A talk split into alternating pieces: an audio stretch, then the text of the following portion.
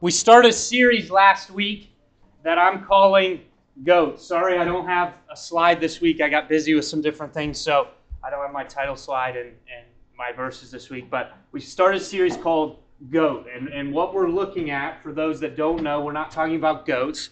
Um, what it stands for is greatest of all time. Greatest of all time. And so what I want to try to do through the month of April is we're going to walk through just three different qualities because we got three Sundays of God that make him the greatest of all time. So last week we looked at the prodigal son and the ways that we see the Father's love for us and an unconditional, no strings attached love that he has for us.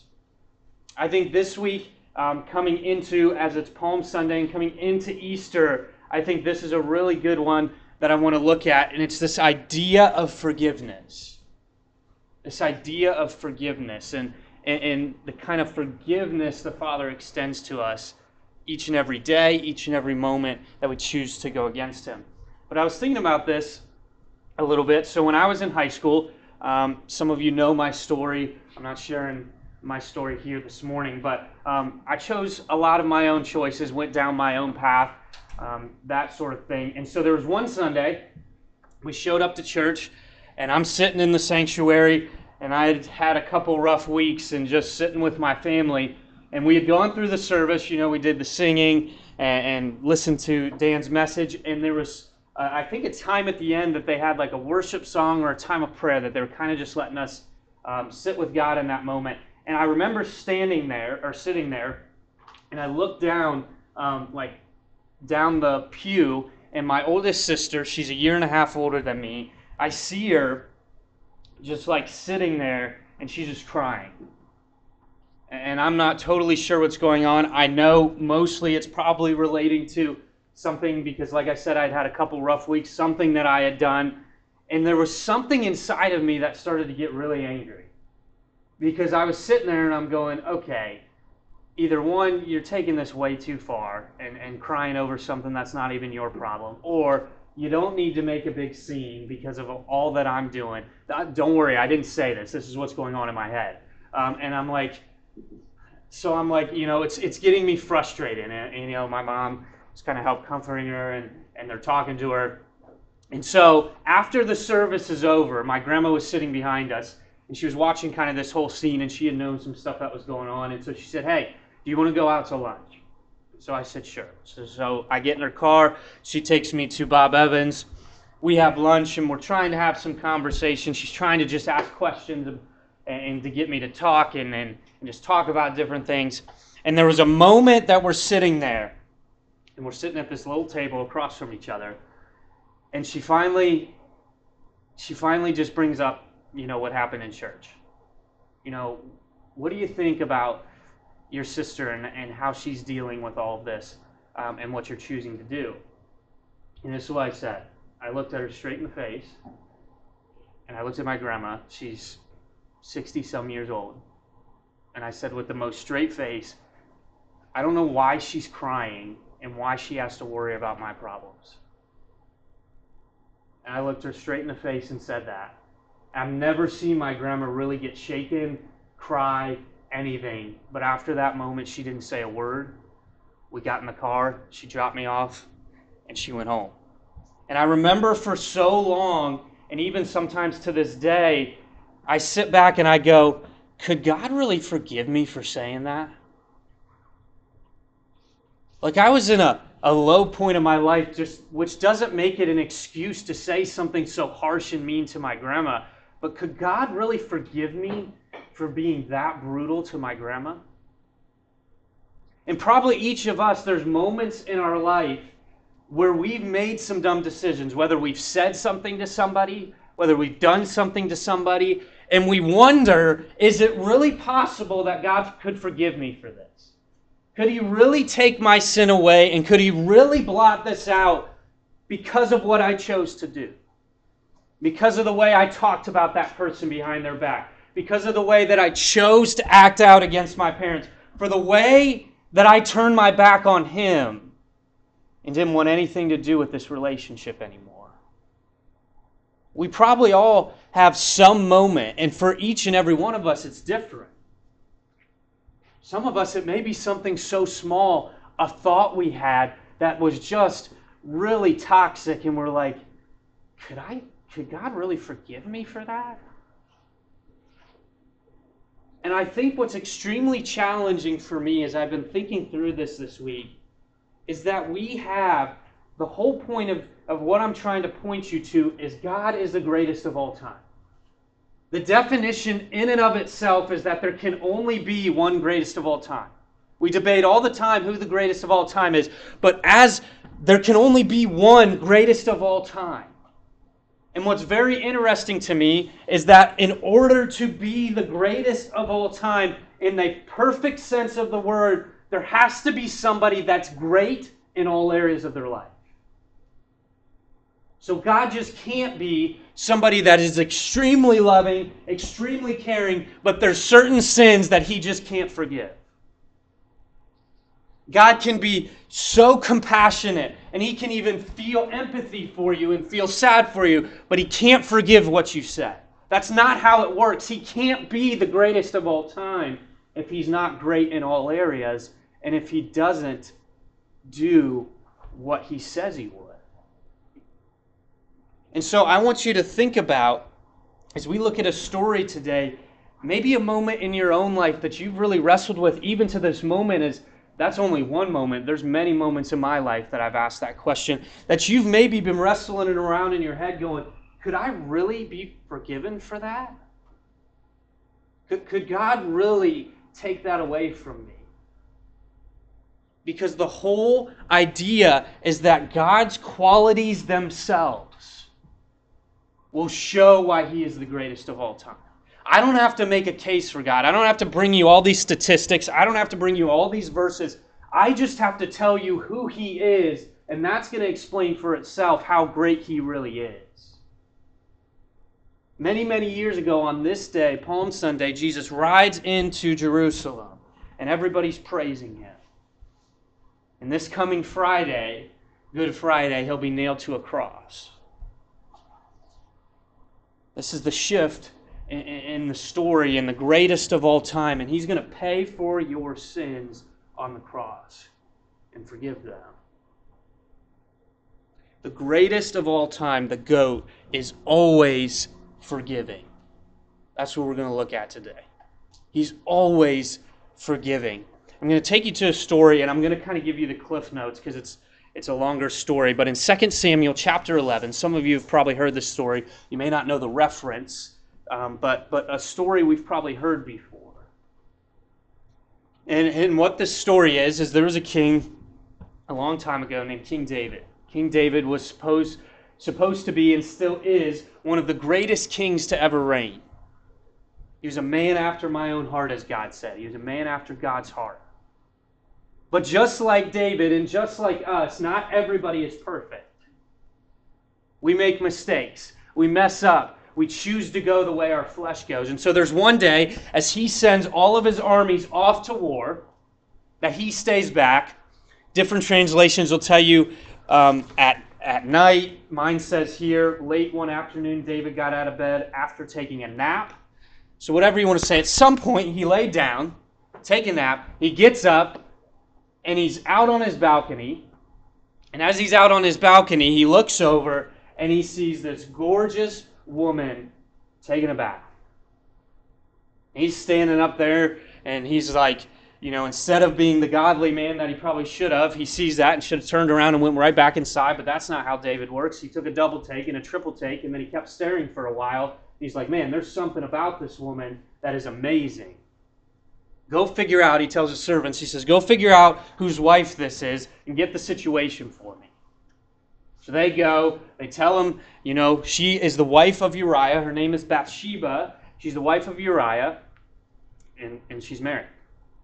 Somehow, there's this ability that he brings her back to his palace. He sleeps with her. So there's a second mistake. He sleeps with her, and then he gets her pregnant. And so she goes back home. She sends word that she's pregnant, and now David's freaking out. I got to do something now because I didn't only make a mistake in sleeping with another man's wife, I've gotten her pregnant, so I got to figure this out. So he sends word to his army because Uriah is out fighting with the army. And he says, You need to come back home. So he comes back home, comes to David. David's talking to him, and he says, Okay, here's what I need you to do. You've been away for a while, you've been fighting, you've been giving it your all, you've been serving this country well. Why don't you go home and spend time with your wife? In his mind, what he's thinking of is okay, if he goes home and he sleeps with her, then, then they'll think it's their baby. And then, then I'll be out of the woods and I'm clear and I don't have to worry about it. But the twist in the story is that Uriah doesn't go home. He refuses to go home and he sleeps on the steps of the palace outside of where King David's at. Because, these are the words he said, my men are out there fighting and giving their lives for, for, for our country, in a sense. And you want me to go home and just have fun? Those are that's my nutshell version. That's what he says. So David's like, okay, I guess I'm gonna have to work a little harder to do this. So he says, why don't you stay a couple more days and then you can go back and fight. And they say, okay. So he comes um, in a few days and they have this big feast. They eat all this food. David keeps giving him a bunch of drinks and gets Uriah drunk. He's like, okay, if I can get him drunk, then he'll maybe go home and then he'll sleep with his wife. And so he does all this. And again, Uriah will not go home. He spends the night on the palace steps. And David said, Well, I guess I'm going to have to send him back. So he sends Uriah back with a message that he wrote. And this is what the little, little envelope said basically I want you to put Uriah on the front lines so that he gets killed. That's what he wants him to do. He said, Put him on the front lines, pull everybody back so he will get killed and we're just going to eliminate him from the picture so then I can just have his wife and this baby. And so that's exactly what they did. They put him on the front lines, they pull back, Uriah dies, and they send word back that Uriah is dead. And then they let Bathsheba know your husband has died, um, and she mourns. After this certain period, it says, when Bathsheba heard in, in 2 Samuel verse 11 or chapter 11 verse 26 heard that her husband was dead, she mourned for him. When the period of mourning was over, David sent for her and brought her back to the palace to become one of his wives. So this is all that he sets up this whole story after he finally he get he sees Bathsheba, thinks she's gorgeous, says I want to sleep with her, sleeps with her, gets her pregnant, figures out this is another man's wife, so I got to figure out a plan to, to get this all together. It doesn't work out, so he just says, "Well, I'm just going to kill Uriah." And then after he kills Uriah, he gets his wife and brings it on as hers or his. Then there's an interesting twist in the story after this. Then his little buddy in, in chapter 12, Nathan, comes up to him. He tells him a story. This is the worst. I've had stories like this when I got in trouble. My dad would come to me and tell me a story to illustrate something, and then it ends up being me. And this is exactly what Nathan does. Nathan comes up to David and he says, Okay, let's just imagine this for a second. Let's imagine this. David's like, okay. There was a guy, there was a rich man, there was a poor man. This poor man had one little lamb that he did everything with. This little lamb, he, he walked with it, he carried it, he snuggled it, he even let it come eat the table scraps off the table. He loved this thing incredibly. And they have this rich man who has all these different lambs and goats and all these different animals, and, and he's just living his high life. One day, the rich man has some guests that come in, and instead of the rich man just going to his own flock where he has all these animals that he could kill and, and cook for his guests to eat, he goes to the one poor man who this lamb is everything to him, and he kills the lamb and cooks it and serves it to his guests. What do you think should happen? And David's furious. He said, Not only should this man repay him back for the goat that he killed or lamb, he should pay him four times as much for that. And he sees the anger boiling up in David's face. And Nathan goes, in my words, in a nutshell, that's you. You took Uriah's wife and you killed him and took his wife for your own. And David is in shock. And then this is, I think, the most important verse I want to focus on is in chapter 12, verse 13. It says, Then David confessed to Nathan, I have sinned against the Lord. Nathan replied, Yes, but the Lord has forgiven you, and you won't die for this sin. So just take all of this story It's wild. It's in the Bible. This whole story unfolds. David, this man that's supposed to be an amazing king, a man after God's own heart, you think this guy probably makes some mistakes, but nothing very big, just some small things that maybe he said something he shouldn't have said, or maybe he turned on somebody because he is the king. He has the power to do whatever he wants. He's the king. He's going to mess up. But nobody would have thought that David is going to take another man's wife, sleep with her, get her pregnant, and then not figure out, not just confess to what he did, but ends up killing then his husband, her husband, and then taking the wife as his own. David's a murderer. David's an adulterer. David, in a sense, used his power as a king to get what he wanted. God, there's no way you can forgive that. There's no way our God's big enough to forgive that. I mean, this is a track record. This is like an entire life of sins all within like a month. You're saying all this stuff God can just forgive? And this is that's what Nathan says. Nathan replied, "Yes, but the Lord has forgiven you." I feel like a lot of times it's really easy to look at other people's sin and problems and circumstances and stories, and we're okay if God can't forgive them. But He wouldn't be the greatest of all time if He just forgave some people and He just forgave some circumstances. Who He is is the greatest of all time because he forgives, and not only forgives, but always forgives. David's forgiven. Even though he messed up, even though he chose to go his own way, God says, I still forgive you. I still love you. These things interconnect, even looking last week at the love. He has such a love for us that he wants to forgive us even when we turn our back on Him. There is no stipulations in His forgiveness, there is no conditions in His forgiveness. Confess your sins, and He is faithful and just to forgive them.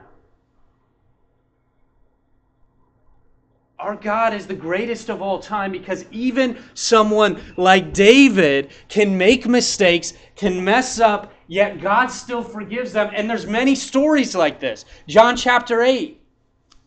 These Pharisees bring in this woman who's been caught in the act of adultery. You've probably heard this story.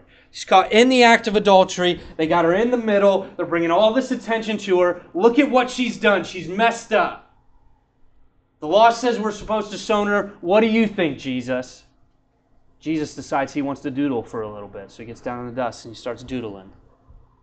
They keep pestering him. Finally, he stands up and he says, You who is without sin, throw the first stone.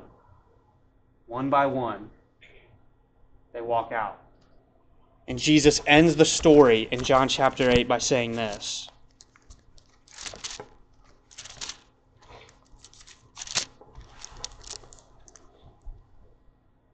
Then Jesus stood up again and said to her, Where are your accusers? Didn't even one of them condemn you? No, Lord, she said. And Jesus said, Neither do I. Go and sin no more. I don't hold this against you for what you've done. Go. Choose different decisions in your life. Stop trying to mess up and do things that are against me. I forgive you. I was also looking this morning in, in Acts chapter 8. There's a story of, um, or chapter 7, of a guy named Stephen Stephen's trying to make a difference for Jesus. They end up stoning him. And these are his last words before he dies. And he fell to his knees, shouting, Lord, don't charge them with this sin. And with that, he died. God, don't hold this against them. Just because they chose to kill me, don't hold it against them. Forgive them. Even Jesus says it from the cross. Forgive them, for they know not what they are doing. It's who his character is. You can go story after story, even the prodigal son we looked at last week. There's a sense of forgiveness when he says, Don't worry about everything that you chose to do. Let's throw a party and celebrate. And Jesus shows that he can forgive. So let's bring this into your neighborhood as we close this up here. We can look at all these stories in Scripture. We can look at God and we can see that His forgiveness is unconditional. He's always going to give it. There aren't certain things He'll forgive and certain things He won't forgive. No, no, no, no. He says that He will forgive you. Where are you wrestling in your own life, wondering if He really will forgive you? Maybe you don't have a story like David and you're like, well, I don't really have all these crazy things that are happening, or I didn't choose to do all these crazy things. But there are some things in my life that I'm just really wondering can I be forgiven for them?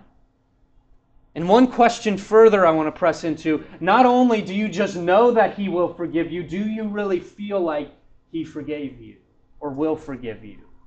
Because all of us can stand here and say, yeah, well, He forgave me.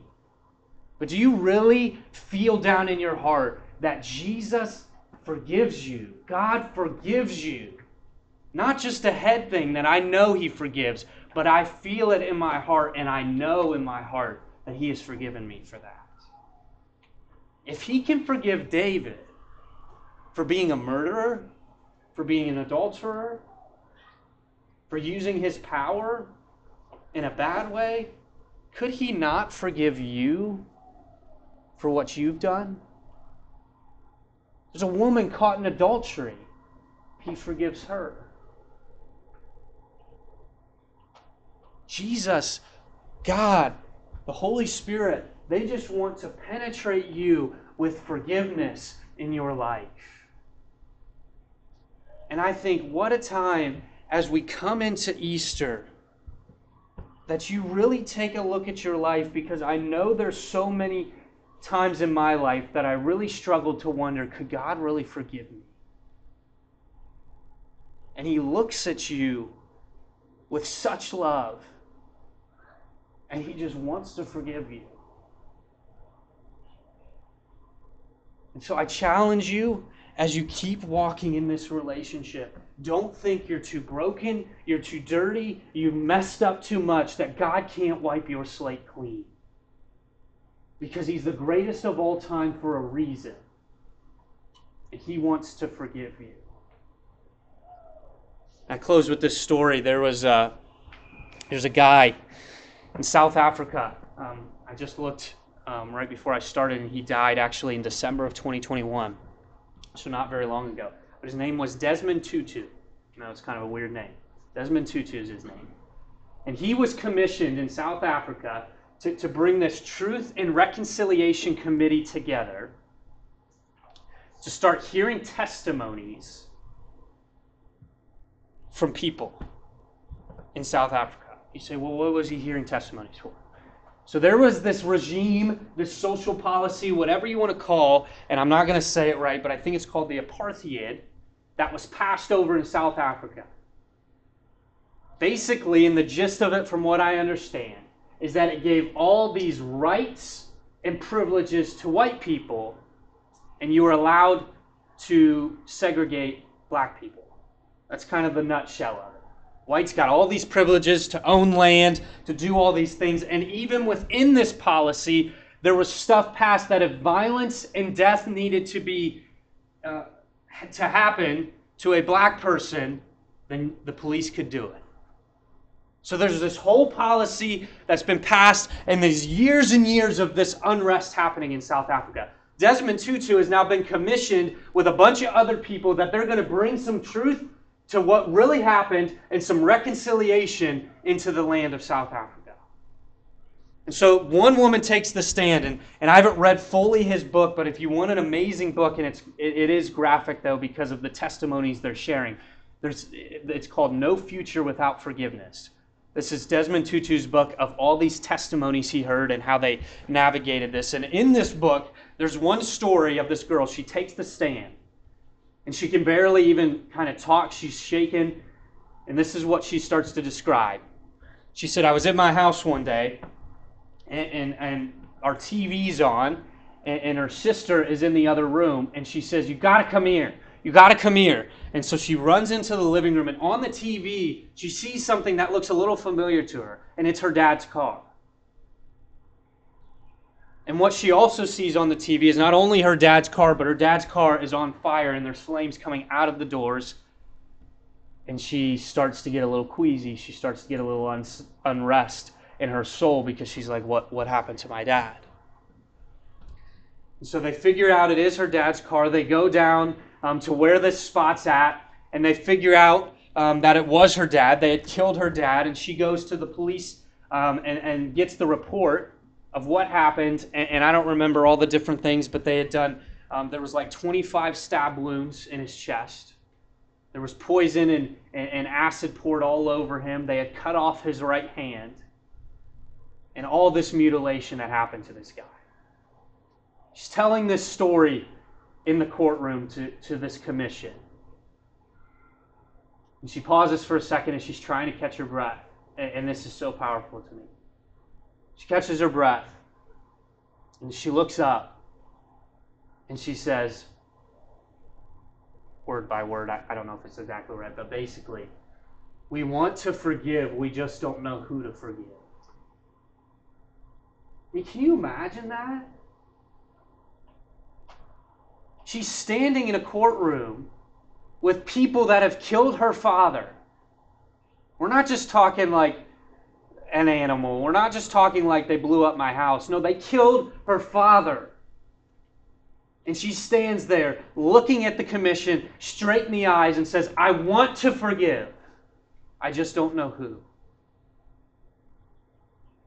I feel like that's the voice of our Father, except He knows who to forgive. He says, I want to forgive. This girl had every right to say, Well, you, you totally messed up my dad. You killed him. I don't need to forgive you.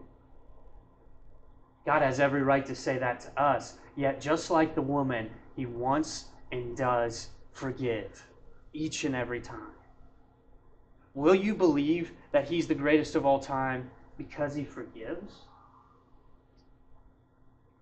You have a father that loves you unconditionally and not only loves you unconditionally, but will always forgive you.